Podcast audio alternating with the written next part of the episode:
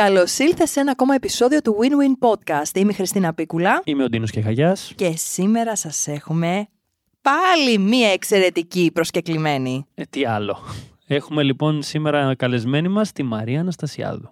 Καλώς ήλθες, Μαράκι. Καλησπέρα σας, καλώς σας βρήκα. Έτσι. Είμαστε πάρα πολύ χαρούμενοι που είσαι εδώ μαζί μας. Πάρα Κι εγώ. πολύ, γιατί σήμερα θα μιλήσουμε για ενέργειες. Yes, αλλά πριν μιλήσουμε για ενέργειες, να πούμε λίγα πράγματα για τη Μαρία στον κόσμο, σε όποιον τέλος πάντων δεν τη γνωρίζει. Για να Λοιπόν, δούμε. η Μαρία λοιπόν δεν είχε σκεφτεί ποτέ ότι θα γίνει θεραπεύτρια, για φαντάσου. Μμ. Λοιπόν, σπούδασε αρχιτεκτονική εσωτερικών χώρων, χρωματολογία, διακόσμηση και σχέδιο. Εργάστηκε στον τομέα των κατασκευών και της διακόσμησης για αρκετά χρόνια και δραστηριοποιήθηκε ως επιχειρηματίας και σε άλλους κλάδους. Η μεγάλη της αγάπη ήταν πάντα να μαθαίνει, να μελετάει και σπούδασε ψυχολογία, μεταφυσική, ενεργειακές θεραπείες, coaching, διαλογισμό, αστρολογία, ζωγραφική τεράστια η λίστα, ενώ παράλληλα μεγάλωνε την κόρη της. Μαρία Αναστασιάδου, καλώς όρισες στο Win-Win Podcast.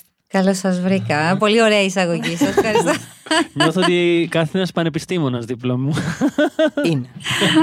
Όχι, απλά ανήσυχο πνεύμα νομίζω πάντα. Μ' άρεσε να Τέλεια, μαθαίνω. Τέλεια, εξαιρετικά. Και θα κάνω και ερωτήσεις για την αστρολογία μετά, γιατί. Βεβαίως. Ενδιαφέρει πολύ κόσμο. ναι, ναι, φαντα- φαντάζομαι πως ναι. Θα μιλήσουμε γι' αυτό. Για πες, Μπορούμε να κάνουμε και ολόκληρο επεισόδιο, θεωρώ. Αλλά εντάξει. Why not, Ναι, why ναι, not, ναι, ναι. ναι, Δηλαδή, ναι. να σου πω κάτι, σε κάθε επεισόδιο σήμερα εμπνεόμαστε και για τα Και επόμενα. για το έτσι. επόμενο. Ναι, Α, δεν αυτό, είναι, σταματάμε. ένα- αυτό είναι ένα στη Πάμε τώρα να δούμε τι γίνεται με τις ενέργειες, Μαριά. Να δούμε τι γίνεται με τις ενέργειες. Πώς μπορώ να σας διαφωτίσω; Θέλω να ξεκινήσουμε με ένα θέμα που αφορά τον περισσότερο κόσμο. Ποιο είναι αυτό; Οι σχέσεις. Μμμ. Σωστά. Και είναι το δυνατό σημείο της Μαρίας. Την ακολουθούμε πιστά στα social media. Έχουμε συνεργαστεί κιόλας και είναι εξαιρετική και απογειωτική.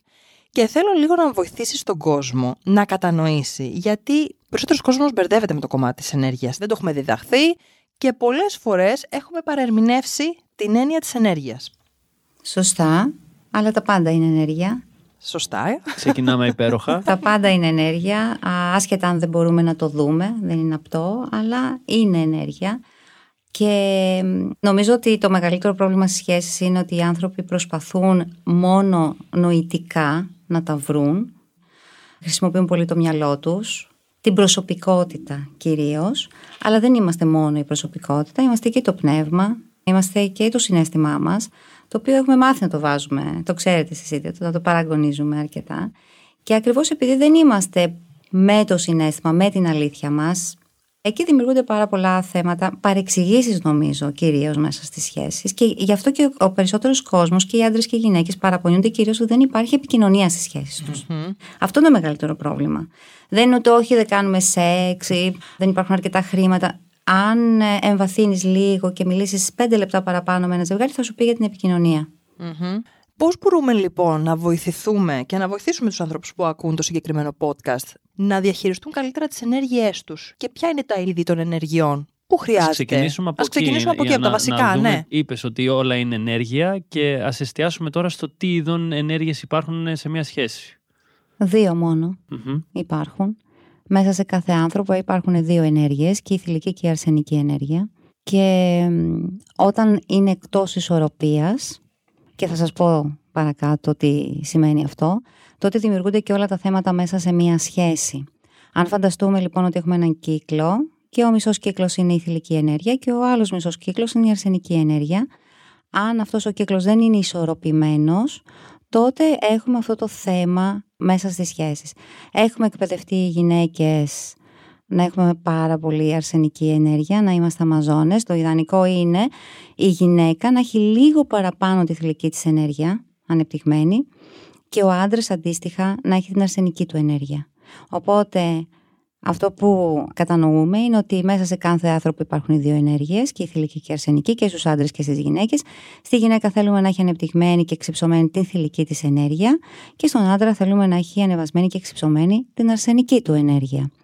Έτσι ώστε να λειτουργεί ο κάθε ένας από αυτούς με τις συγκεκριμένες ποιότητες. Γιατί κάθε η θηλυκή ενέργεια έχει τις δικές της ποιότητες και η αρσενική ενέργεια έχει τις δικές της ποιότητες. Να κάνω μια διευκρίνηση εδώ, επειδή απευθυνόμαστε ουσιαστικά σε όλους, να Βέβαια. αναφέρουμε και το κομμάτι ότι το άνδρας γυναίκα μπορεί να αναφέρεται και σε ομοφιλόφιλα ζευγάρια Μμμ. ή οτιδήποτε, Μμμ. ότι Παίζει και αυτό. Δηλαδή και στις ομοφυλόφιλε Ναι. σχέσεις υπάρχει αρσενική και θηλυκή Βεβαίως, ενέργεια βεβαίως. αντίστοιχα. Και έτσι. ανάλογα, εγώ συνήθως λέω ποιος έχει το ρόλο. Μπορεί να είναι Μπράβο. δύο άντρες, αλλά ποιος είναι αυτός που έχει το ρόλο Πολύ ωραία. της αρσενικής ενέργειας και ποιος είναι αυτός που έχει της θηλυκή ή δύο γυναίκες αντίστοιχα. Δεν έχει σημασία. Μπράβο, ήθελα Το να βάλω λίγο τον ζευγάρι το αστερίσκο για καταλαβαίνει.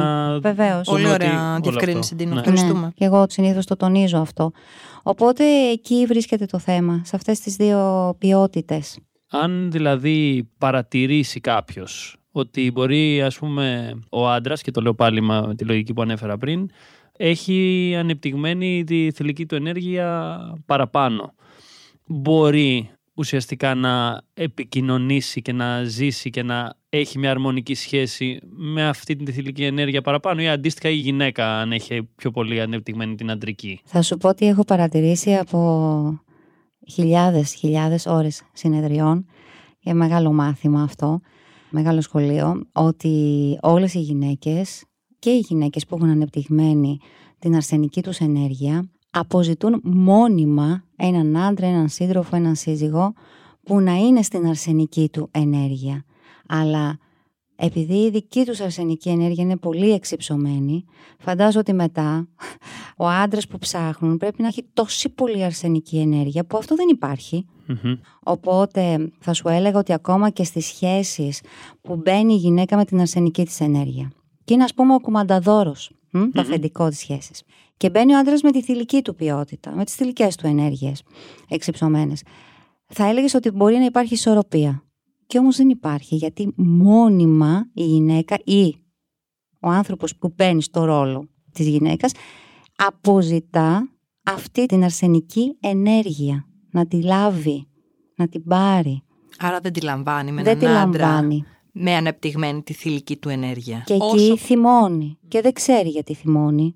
Και Άρα κάνει- είναι το άκρος αντίθετο ουσιαστικά από αυτό που θα περίμενε κάποιος με τη λογική να σκεφτεί Ναι. ότι ισορροπεί το ένα με το άλλο. Όχι, ίσως στην αρχή, τους πρώτους μήνες ή τα πρώτα ένα-δύο χρόνια, κάπου να βρίσκουν τα πατήματά τους, αλλά στην πορεία επειδή η θηλυκή ενέργεια της είναι τόσο καταπιεσμένη, κάπου μέσα θέλει να κατακτηθεί.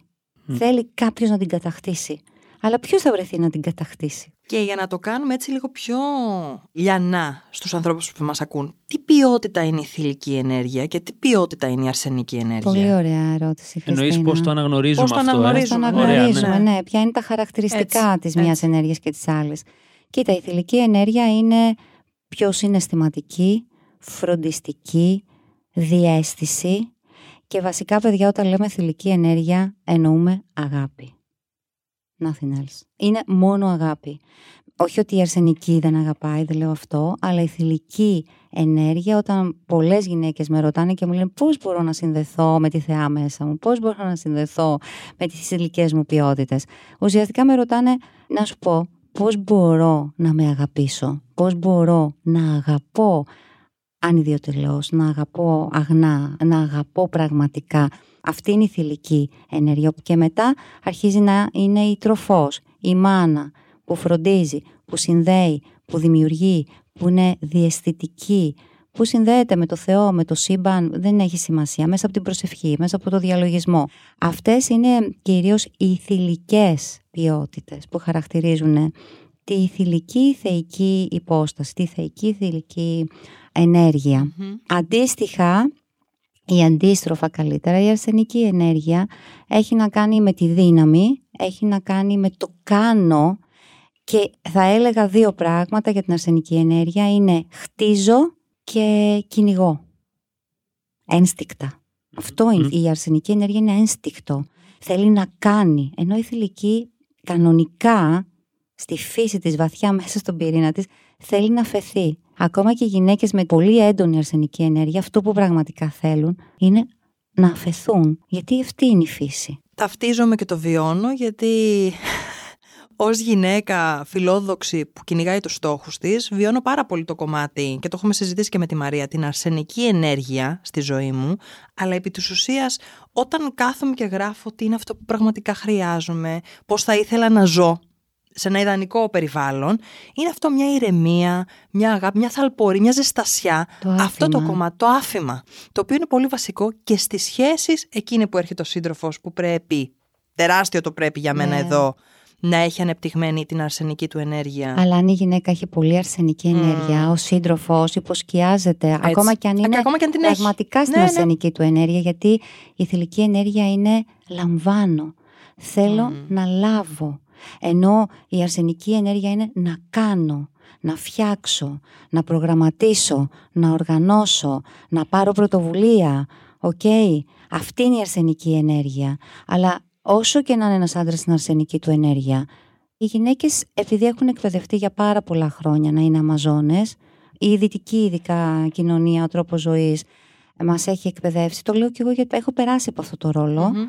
Το έχω ζήσει, ξέρω πώς είναι. Οπότε, ναι, εκεί είναι το θεματάκι. Άρα λοιπόν αυτό που καταλαβαίνω τώρα και διόρθωσε με αν κάνω Μμμ. λάθος αυτό είναι ότι έχουμε αλλοιώσει λίγο τις ταυτότητές μας, τη φύση μας και όλα αυτά έχουν προκύψει από κοινωνικές, οικογενειακές, δεν ξέρω και εγώ τι υπεπιθύσεις. Είναι κάποια πράγματα που είναι επίκτητα και αλλοιώνονται στην πορεία.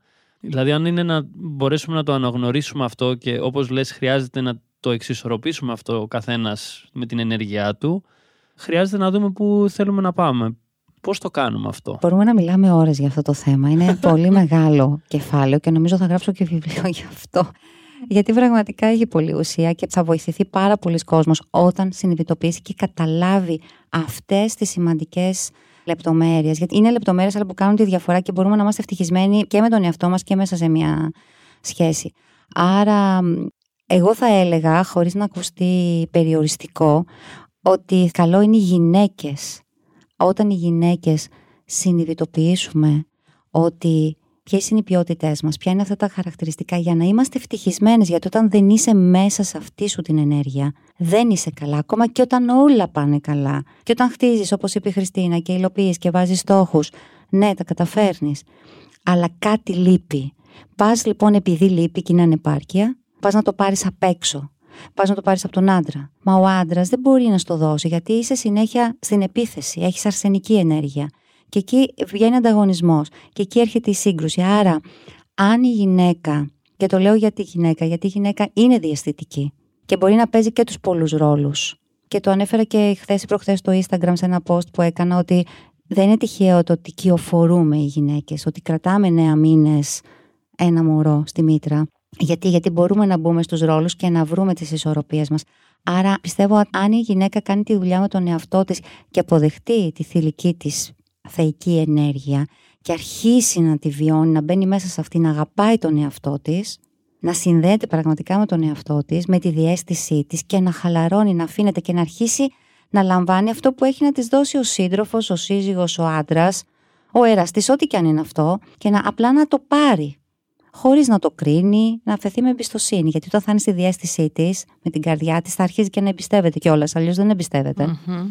Άρα θα έλεγα να ξεκινήσει από τις γυναίκες. Με νέα πορεία μου λοιπόν σε όλο αυτό το θέμα είναι πώς καταλαβαίνουμε ότι χρειάζεται να αποδεχτούμε αυτό και όχι το άλλο. Δηλαδή είναι λάθος να έχω παραπάνω αρσενική ενέργεια σαν γυναίκα. Θα το πω έτσι πάρα πολύ απλά σαν ερώτηση που μου κάθεται. Γιατί να μην είναι απλά αυτό και να το αποδεχτώ ότι είναι έτσι; Δεν υπάρχει λάθος, Μμμ. ούτε σωστό.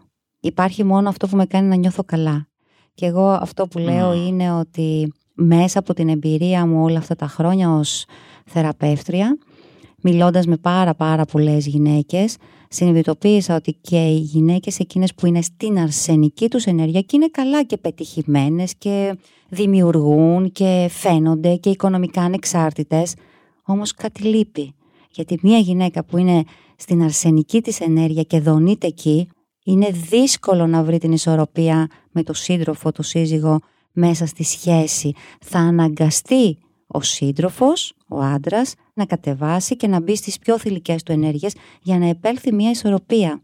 Μόνο αυτό. Στη σύγχρονη εποχή, Μαρία μου, που η γυναίκα, όπως είπες πριν, έχει πάρα πολλούς ρόλους, έχει εκπαιδευτεί σε διάφορα συστήματα, πόσο εύκολο είναι. Γιατί έχουμε αλλάξει κατηγορία. Δηλαδή, δεν είναι πια η γυναίκα που καθόταν στο σπίτι και ασχολιόταν απλά με το τι θα φέρει στο σπίτι ο κυνηγός, ο άντρας, και θα αναθρέψει απλά τα παιδιά. Έχει πολλούς ρόλους. Έχει αυτό της μητέρας, της στροφού, όπως πολύ σωστά είπες. Έχει της επιχειρηματία που είναι στον αγωνιστικό στίβο καθημερινά. Είναι στο κομμάτι της κοινωνικοποίησης.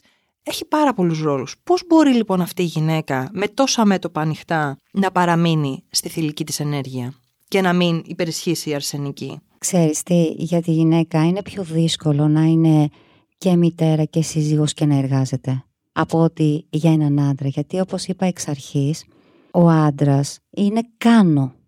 Δεν είναι αφήνω και περιμένω να λάβω. Είναι κάνω. Οπότε για τον άντρα είναι πολύ πιο εύκολο να βγει εκεί έξω σε αυτό το ανταγωνιστικό περιβάλλον και όχι μόνο να επιβιώσει και να θριαβεύσει. Άρα νομίζω ότι οι γυναίκες καλούμαστε να επαναξιολογήσουμε τι είναι αυτό τελικά που θέλουμε και μας κάνει χαρούμενες. Αν είναι μια γυναίκα, γιατί να σου πω κάτι, και εγώ βλέπω τον εαυτό μου για πάρα πολλά χρόνια, πέρασα από τη θέση της Αμαζόνας, που μόνη μου να διαπρέψω, και όχι μόνο στο επάγγελμα που κάνω τώρα, αλλά και ό,τι πριν που ήμουν επιχειρηματίας. Και μου άρεσε, το γούσταρα πολύ, το γούσταρα τρελά, δεν ήθελα να μπω σε κάτι άλλο.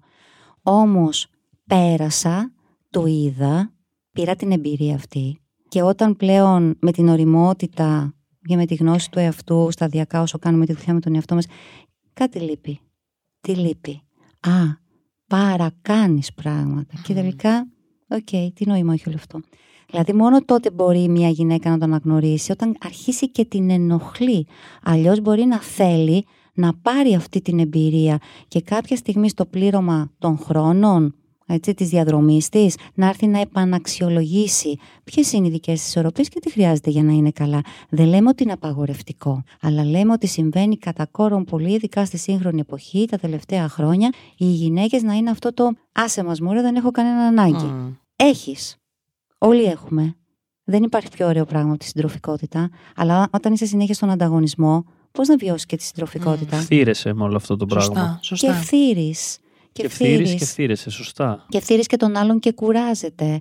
Η γυναίκα είναι, η θηλυκή ενέργεια είναι για να λάβει και ό,τι λάβει θα το δώσει πίσω στο σύντροφο, στο σύζυγο, μέσα από την αγάπη, για να μπορέσει και αυτός να φύγει από το μυαλό, να κατέβει στην καρδιά, να συνδεθεί με την καρδιά του και να φτάσει στη θέωση, δηλαδή να αναγνωρίσει ποιος είναι.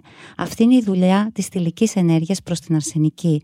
Η αρσενική είναι να προχωράει μπροστά, να ανοίγει δρόμο στη γυναίκα γιατί είναι πιο δυνατή και να προχωράει η γυναίκα. Δηλαδή αυτοί είναι δύο ρόλοι που όταν είναι σε ισορροπία αποδίδουν πάρα πολύ καλά. Ωραία. Για να βάλω και λίγη αρσενική ενέργεια στην κουβέντα. Ε, έτσι πρακτικά θέλω ναι. εγώ. Ένα, δύο, τρία. Πώς μια γυναίκα λοιπόν που αναγνωρίζει ότι έχει παραπάνω αρσενική ενέργεια στην καθημερινότητά της μπορεί να αφήσει τον εαυτό της περισσότερο στο κομμάτι του να εισπράξει, το, να λάβει και όλο αυτό που ανέφερες προηγουμένως της θηλυκής ποιότητας. Πρακτικά λοιπόν, τι είναι αυτά που προτείνεις στις γυναίκες αυτές; Κοίτα, για να αφαιθείς και να λάβεις σημαίνει ότι εμπιστεύεσαι και κυρίως εμπιστεύεσαι τον εαυτό σου. Αυτό δεν μπορείς να το κάνεις από μια θέση φόβου και ανταγωνισμού, γιατί ο ανταγωνισμός έχει και αυτές τις ποιότητες λιγάκι, έτσι. Βγάζει και το φόβο μέσα και την αγωνία και την ανασφάλεια. Λοιπόν, άρα θα πρέπει να μπουν περισσότερο στην καρδιά, εκείνο το μυστικό, το κλειδί, να μπουν περισσότερο στην καρδιά, να συνδεθούν με τα συναισθήματά τους και αυτό μπορεί να γίνει μέσα από το meditation, από το διαλογισμό, mm-hmm. από την προσευχή που βοηθάει πάρα πολύ. Μπορεί να γίνει από δράσεις όπως είναι ο χορός, δηλαδή να αρχίσει το σώμα να μπαίνει σε αυτό το παιχνίδι και πολλά άλλα πράγματα όπως ό,τι έχει να κάνει με τη γη, με τη φύση, τη μουσική, με τη ζωγραφική. Όλα αυτά είναι οι πιο θηλυκές μας ποιότητες. OK, okay, ήταν αρκετά πρακτικά αυτά που είπες. Βέβαια, γιατί ξέρουν οι γυναίκες τώρα ακούγοντας αυτά που λέμε ότι πρακτικά μπορώ να κάνω πράγματα στο εδώ και τώρα και να ενισχύσω τη ηλική μου ενέργεια. Καταρχάς, να πω αυτό που είναι σημαντικό, ότι τη στιγμή που θα αναρωτηθεί μια γυναίκα, Όχι, είμαι πολύ στην αρσενική μου ενέργεια, τι γίνεται τώρα, με το που θα μπει σε αυτόν τον προβληματισμό, ήδη έχει κάνει το πρώτο βήμα γιατί το έχει αναγνωρίσει. Η αναγνώριση πάντα είναι το 50% της θεραπείας σε όλα τα πράγματα. Άρα μετά καλείται να κάνει πράξη, όπως είπαμε, να ασχοληθεί με κάτι τέτοιας φύσης. Και αντίστοιχα, μετά ποιος είναι ο ρόλος του άντρα της αρσενικής ενέργειας της σχέσης στο να υποστηρίξει αυτή την ενέργεια που θέλει να ανακτήσει η γυναίκα; Πώς εγώ σαν άντρας δηλαδή θα διευκολύνω τη σύντροφό μου που έχει περισσότερη αρσενική ενέργεια να βρει τη θηλυκή της. πρακτικά πάντα. Δεν θα έπρεπε να το κάνει αυτό κάποιος, πιστεύω. Αν κατάλαβα σωστά το ερωτημα Μμμ. Εννοείς αν μέσα σε μία σχέση η γυναίκα έχει αρσενική ενέργεια περισσότερο και ο άντρας είναι περισσότερο στη θηλυκή Όχι, του; όχι, δεν λέω αυτό. Λέω Α. ότι εγώ είμαι εκεί που είμαι μια χαρά. Αλλά η γυναίκα έχει παραπάνω αρσενική ενέργεια και το έχει αντιληφθεί πώς εγώ, Πώς αν μπορεί να τη βοηθήσει; χρειάζεται να το κάνω, να τη βοηθήσει να την απελευθερώσει. Αυτό λέω. Όχι για να ισορροπήσω εγώ κάτι. Οκ. Σαν στήριξη εννοώ. Χρειάζεται, καταρχάς, είναι το ερώτημα. Και αν χρειάζεται, πώς μπορώ να το κάνω; Από τη στιγμή που η ίδια η γυναίκα πρώτα το έχει αναγνωρίσει και θέλει να το κάνει ή Με αυτό σαν δεδομένο ότι το έχει αναγνωρίσει και θέλει να το κάνει. οκ, να της δώσει χώρο, Μμμ. χρόνο. Επειδή μιλάμε στην πραγματικότητα στη σύγχρονη ζωή ζευγάρια που ζουν την καθημερινότητα μαζί, που είναι παντρεμένοι, έχουν τα παιδιά τους, ίσως να βοηθήσει λίγο σε αυτό να ξέρει, ας πούμε, η γυναίκα ότι μία φορά την εβδομάδα ή μία ώρα την ημέρα μπορεί και παίρνει χρόνο για τον εαυτό της και κάνει το διαλογισμό της ή διαβάζει κάτι για την αυτογνωσία της ή μπορεί να παρακολουθήσει ένα σεμινάριο το Σαββατοκύριακο. Δηλαδή, εδώ ερχόμαστε πάλι στην επικοινωνία, στην κατανόηση, στην ενσυναίσθηση, να αναγνωρίσει την ανάγκη της που έχει να θεραπευτεί. Και νομίζω αυτό είναι το μεγαλύτερο δώρο που μπορεί να κάνει ένας άνθρωπος σε έναν άλλον άνθρωπο. Εγώ θέλω να ρωτήσω τη Μαρία, ποια μαθήματα πήρες όταν ήσουν στη θέση της Αμαζόνας; Καλά ή κακά; Και τα δύο. Τα μαθήματα είναι πάντοτε χρήσιμα, ακόμα και αν είναι πολύ επίπονα πολλές φορές. και όταν τα βιώνουμε δεν μας αρέσει καθόλου. Σε ρωτάω γιατί οι άνθρωποι περνάνε κρίσεις, περνάνε προκλήσεις, περνάνε δύσκολες καταστάσεις και υπάρχουν άνθρωποι οι οποίοι θα ταυτιστούν σίγουρα και μπορούν μέσα από τα δικά σου παραδείγματα και τα μαθήματα να πούν «Α, και εγώ το έχω περάσει αυτό, και εγώ το έχω βιώσει αυτό». Κατάλαβα τι λες. Κοίτα να δεις, κάθε άνθρωπος είναι μοναδικός, αλλά θα σου έλεγα ότι μεγάλωσα σαν να ήμουν γιος, ίσως το πρώτο παιδί και ίσως και ότι μπορεί ο πατέρας μου υποσυνείδητα, δεν το είπε ποτέ, αλλά να ήθελε γιο. Οπότε νιώθω ότι μεγάλωσα πολύ με το κάνε, κάνε, μη νιώσεις, κάνε, πράξη. Και μ, νομίζω ότι αυτό το να προσπαθώ να ευχαριστήσω τον πατέρα μου κυρίως, στο να αποδείξω ότι είμαι εισάξια, αντάξια αυτού που εκείνος προσδοκούσε εάν και εφόσον θα είχε έναν γιο. Ήταν πολύ μεγάλο σχολείο, γιατί κατάλαβα πολλά πράγματα για τον εαυτό μου, κατάλαβα πόσο δυνατή είμαι, είδα και τη δύναμη της επιβολής και έκανα και επαγγέλματα στο παρελθόν που ήταν, απαιτούσαν αρσενική ενέργεια, δηλαδή το να είσαι σε μια οικοδομή από το πρωί μέχρι το βράδυ, να έχεις ένα προσωπικό 53 άντρες οι οποίοι έπρεπε να είσαι εσύ από πάνω και να σε ακούν, σε αναγκάζει να αναπτύξεις αρσενική ενέργεια. Αλλιώς δεν επιβιώνεις σε αυτούς τους χώρους. Τώρα για να το ελαφρύνω λίγο, θέλω να σκεφτούμε όλοι το μαράκι που το γνωρίζουμε από τα social, να είναι στο γιαπί. Όπως έτσι, το είπες το γιαπί. Και να δίνει καθοδήγηση. και εντολές, ναι. Όχι βέβαια με το spiritual, Ούτε φαντάζομαι. καν. Ούτε που καν. τη γνωρίζουμε τώρα. Έτσι, με την Ναι. αργό της οικοδομής. ε, όχι μόνο την αργό, αλλά κλείνεις και σαν προσωπικότητα. Μμ. Πρέπει να είσαι πολύ άλλο άτυπιο. Συμβαδίζεις, έτσι. Δεν είσαι χαγουγά, δεν σε πάρει κανείς σοβαρά. Ναι, εμένα με οδήγησε δηλαδή προς την αρσενική μου ενέργεια, νομίζω αυτό και πάρα πολλές ίσως γυναίκες Ελληνίδες μεγαλώνουν με αυτό λιγάκι. Mm. Μας περνάει στο να είσαι δυνατή, αλλά χάνεις τη σύνδεση με την καρδιά σου. Και αυτή είναι η πραγματική δύναμη. Η σύνδεση με την καρδιά μας. Γιατί μένεις μόνο στο νου, στη λογική προ την αρσενική ενέργεια. Πρόλαβες τώρα την επόμενη ερώτηση που έτσι μου ήρθε, ότι μας μαθαίνουν να είμαστε δυνατές, να είμαστε ανεξάρτητες. Και Ε. τελικά, τι σημαίνει για μια γυναίκα που θέλει να είναι στη θηλυκή της ενέργεια, αλλά ταυτόχρονα να είναι και δυνατή; Εγώ τη δύναμη, Χριστίνα, που ανακάλυψα χτίζοντας, ίσως θα έλεγα ξανά, ή αναπτύσσοντας τη θηλυκή μου ενέργεια, δεν την είχα ανακαλύψει ποτέ πριν. Αυτή είναι μια δύναμη που δεν μπορεί να την υπερβεί και τίποτα άλλο. Γιατί το να συνδέεσαι πραγματικά με τον εαυτό σου, μέσα από την καρδιά σου, να αναγνωρίζεις τα συναισθήματά σου και τις ποιότητές σου και να είσαι στην αγάπη και του εαυτού σου και των άλλων, δεν υπάρχει πιο μεγάλη δύναμη από αυτό. Και από εκεί μπορείς να κατακτήσεις τα πάντα. Δηλαδή, όσα χρόνια δούλεψα στη ζωή μου για να κάνω, για να καταφέρω, για να κατακτήσω, να κάνω όλα που τα κατάφερα τότε και χρήματα έβγαλα και δεν έχω παράπονο. Τώρα στις θηλυκές μου ποιότητες τα πράγματα γίνονται πιο άμεσα, πιο εύκολα, πιο απλά.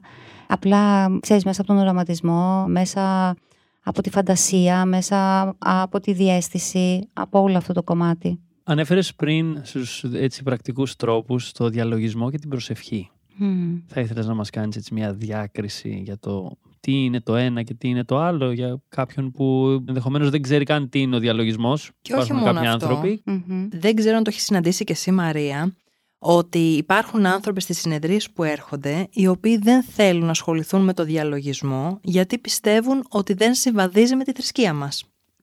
Ναι, Πολύ ωραίο υπάρχουν και αυτό. αυτά. Μπράβο. Υπάρχουν πολύ έντονα. Τα βλέπω και στα social Μμμ. που αν αναρτήσει κανείς κάποιος για την προσευχή και μετά στο καπάκι κάτι για το διαλογισμό, υπάρχουν άνθρωποι που θυμώνουν ή νιώθουν προσβεβλημένοι σε σχέση με τη θρησκεία. Κοίτα να δεις, εγώ δεν μπαίνω καθόλου στο κομμάτι της θρησκείας και ούτε πρόκειται να μιλήσω γι' αυτό. Για μένα και η προσευχή και το διαλογισμός είναι δρόμοι προς τη θέωση με την έννοια της αυτογνωσίας, της σοφίας και της ευτυχίας. Όλο το υπόλοιπο, παιδιά, δεν έχει να κάνει με καμία θρησκεία. Προσευχή, μπορείς να προσευχηθείς και όταν δεν είσαι χριστιανός, δεν έχει να κάνει με αυτό. Αλλά και όταν είσαι χριστιανός. Το να κλείσει τα μάτια σου λοιπόν και να παρακολουθείς την αναπνοή σου, που δεν ξέρω, δηλαδή ο κόσμος έχει τόσες προκαταλήψεις, αλλά πλέον και επιστημονικά. Δηλαδή το Harvard έχει κάνει ολόκληρες μελέτες, δημοσιεύσεις για τα ωφέλη του διαλογισμού, το ότι κλείνεις τα μάτια σου για πέντε λεπτά και απλά κατεβάζεις την ένταση, πόσο θεραπευτικό είναι και για το σώμα μας, για να μην αρρωσταίνουμε. Και ακόμα υπάρχουν άνθρωποι που δεν το γνωρίζουν, το καταλαβαίνω ότι δεν το γνωρίζουν, αλλά είναι διαφορετικό να μην γνωρίζεις κάτι και είναι διαφορετικό να μην γνωρίζεις κάτι και να έχεις άποψη. Αυτό είναι λίγο εμένα που με στεναχωρεί με τους ανθρώπους. Οπότε μ, εγώ λέω το εξής για κάποιον που μου λέει, τους μαθητές μου, τους πελάτες μου, και λέει: Πόβο Μαρία, μου είπε να διαλογίζομαι και εγώ δεν μπορώ να κάτσω ούτε πέντε λεπτά που μου είπε εσύ για να ξεκινήσω. Και λέω: Αν δεν μπορείς να κάτσεις πέντε λεπτά να διαλογιστείς, αυτό σημαίνει ότι δεν αντέχεις ούτε για πέντε λεπτά να είσαι με τον εαυτό σου.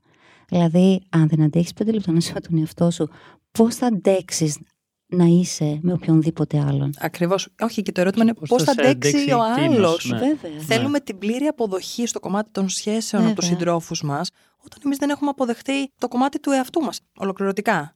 Οπότε αυτό το κάνει ακόμα και πιο προκλητικό στον Βε- τομέα των ε, σχέσεων. Βέβαια, και σου λέει δεν μπορώ γιατί σκέφτομαι συνέχεια. Λέω, μα αν σκέφτεσαι συνέχεια σημαίνει ότι είσαι στο νου. Και αν είσαι στο νου σημαίνει ότι δεν είσαι στην καρδιά. Κάτι έχεις χάσει.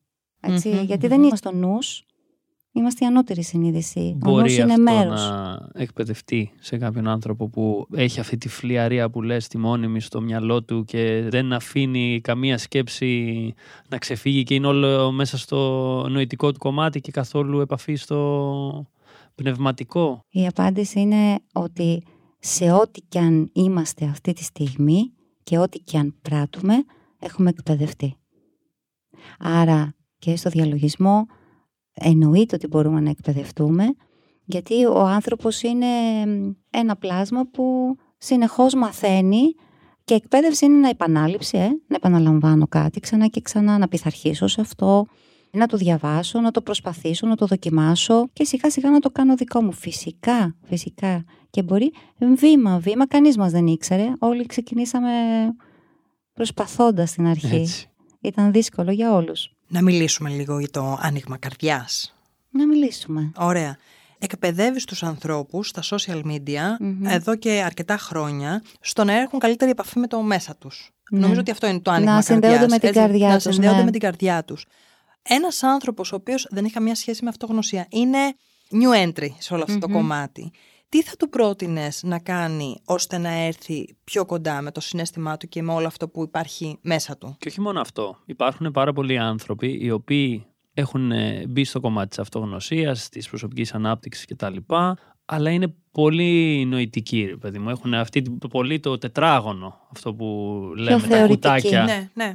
Πώς Κουτάκια. τους βοηθάμε αυτούς τους ανθρώπους να πάνε από το μυαλό, να κατέβουν μερικούς πόντους προς τα κάτω και να αγγίξουν λίγο την καρδιά τους. Καταρχάς να πω ότι η καρδιά είναι ήδη ένα εγκέφαλος, έχει πάνω από 40.000 νευρώνες.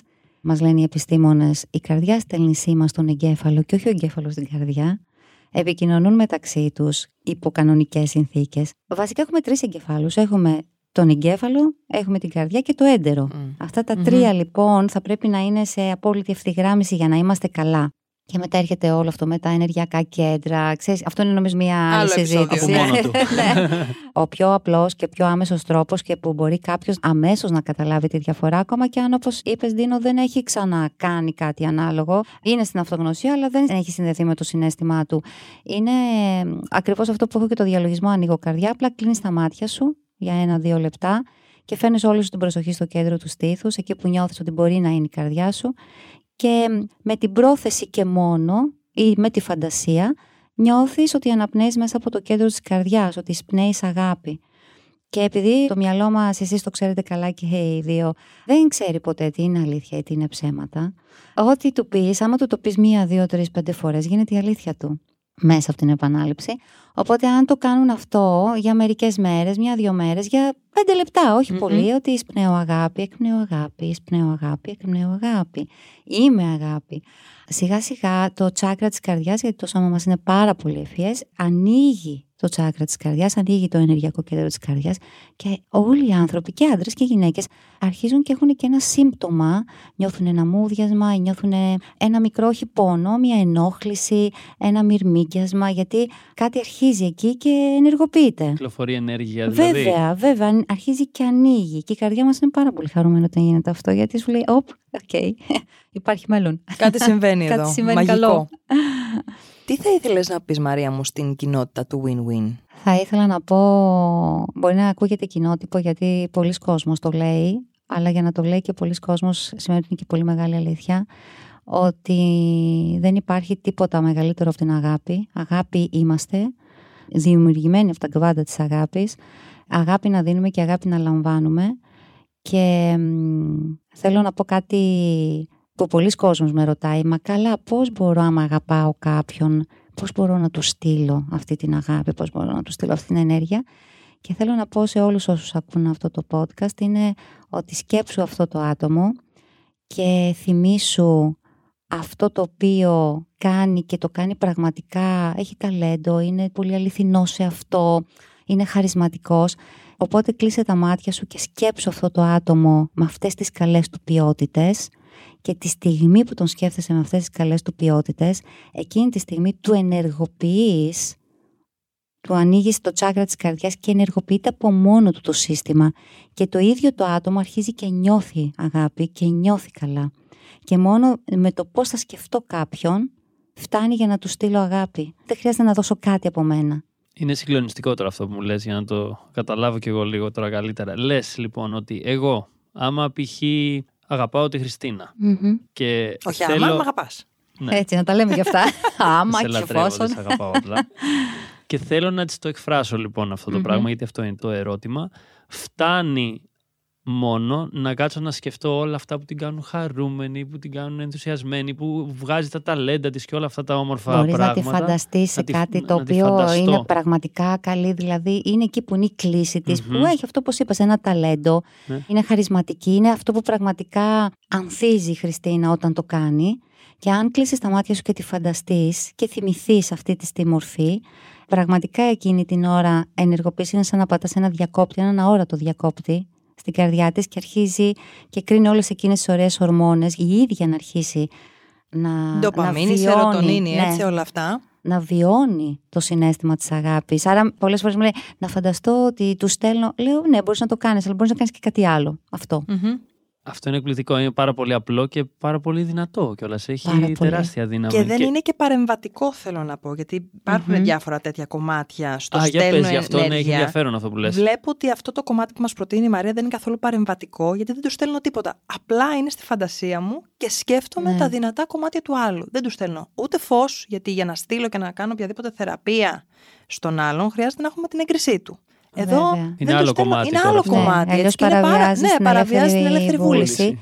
Αλλά κάθε φορά που σκέφτομαι κάποιον με καλό τρόπο, στις καλές του ποιότητες, ουσιαστικά τον ευλογώ. Έτσι. Του στέλνω ευλογίες. Ευλογία. Πώς να στείλω ευλογίες λοιπόν; Καθώς Είναι- θα σκέπτομαι τον άλλον στις ωραίες του ποιότητες. Είναι ένα είδος προσευχής αυτό. Ρωτάω τώρα εγώ, έτσι μου βγήκε αυθόρμητα. Είναι ένας τρόπος να αγαπάμε. Ένας τρόπος να αγαπάμε. Να εκφράζουμε την αγάπη μας. Ξέρεις τι σκέφτηκα τώρα, ότι είναι ένας πολύ ωραίος τρόπος για να ηρεμεί το μέσα μας με τους ανθρώπους που μας έχουν πληγώσει ή που θεωρούμε τέλος πάντων σύμφωνα με τους δικούς μας νοητικούς χάρτες ότι κάτι έχουν κάνει και μας έχουν πληγώσει Μμμ. είτε είναι στα ζευγάρια, είτε είναι στις επαγγελματικές σχέσεις, στις οικογενειακές σχέσεις, στην ελληνική οικογένεια που περνάνε τέτοια θέματα, να στέλνουμε γιατί όλοι οι άνθρωποι έχουν κάτι καλό που Ναι. κάνουν στη ζωή Ναι. τους. Βεβαίως. Ναι. Οπότε είναι ένας πολύ ωραίος τρόπος αυτός που μας πρότεινε η Μαρία και για αυτά τα ζητήματα. Ναι, και το μαγικό σε όλο αυτό είναι, είναι πάρα πολύ απλό. Ναι, Ναι. ναι. Και δουλεύει. Και λειτουργεί αυτό. Ναι. Λοιπόν, σκεφτείτε τώρα, έτσι, βάλτε το σε εφαρμογή. Έτσι, έτσι και γράψτε μας. Τι έγινε. Χαμός λέει ξαφνικά, λέει κόσμος χαρούμενος παντού. Το θέλουμε πάρα πολύ και Έτσι. μπορεί να γίνει αυτό βήμα-βήμα, Βήμα-βήμα να γίνουμε γίνεται. πιο ευτυχισμένοι και πιο Έτσι. κοντά στην ποιότητα της αγάπης αυτή που Ναι. λες Μαρία. Να πω κάτι τελευταίο αν έχουμε χρόνο, ότι δεν υπάρχει τίποτα τυχαίο. Δεν υπάρχει «Α, μου έκανε κακό κάποιος, με πλήγωσε, με εξαπάτησε, με πρόδωσε». Σίγουρα, για να το βιώνω στην πραγματικότητά μου, κάπως, κάπου, κάποτε, το είχα κάνει εγώ σε εκείνον. Και επειδή το σύμπαν είναι πάρα πολύ σοφό, μόνο μέσα από το βίωμα μπορώ να καταλάβω «Α, αυτό που έκανα κάποτε πόσο πολύ πονάει και πληγώνει τον άλλον». Οπότε επαναλαμβάνεται η ιστορία μέχρι να καταφέρω να του συγχωρήσω όλο αυτό. Και αυτός είναι ένας τρόπος, για πώ σας είπα, αυτό το να στέλνω ευλογίες Μμμ. στον άλλον, να βλέπω τα καλά του, είναι και ένας τρόπος να συγχωρώ τον Μμμ. άλλον. Μάλιστα. Εξαιρετικό. Το podcast λέγεται «Γίνε νικητής στο παιχνίδι της ζωής». Το μότο μας βασικά μότο είναι μας. το, το Έτσι. win-win, είναι Μμμ. το γίνει νικητής στο παιχνίδι της ζωής. Οπότε η ερώτηση, η τελευταία και κλασική που κάνουμε στους guest μας είναι τι σημαίνει για σένα να είναι κάποιος νικητής στο παιχνίδι της ζωής. Μμμ. Η μεγαλύτερη νίκη είναι η αγάπη.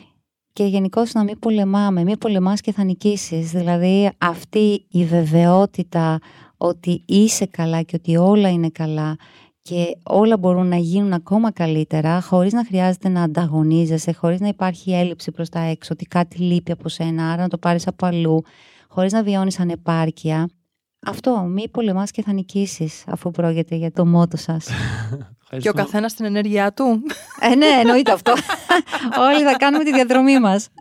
Έτσι, πάντως ένιωσα πάρα πολύ έτσι, την θηλυκή ενέργεια μαζί σας σήμερα και μαζί σου Μαρία και σας ευχαριστώ γι' αυτό γιατί αισθάνεται ότι την καρδιά μου τι άνοιξε λίγο Τι Χαίρομαι. όμορφα. περισσότερο. Πάρα πολύ ωραία. Πολύ Ευχαριστούμε ωραία. λοιπόν πάρα πολύ που είσαι μαζί μας. Ευχαριστούμε Μαρία που ήσουν σε αυτό το επεισόδιο του Win-Win. Ευχαριστούμε και σένα που άκουσες αυτό το επεισόδιο.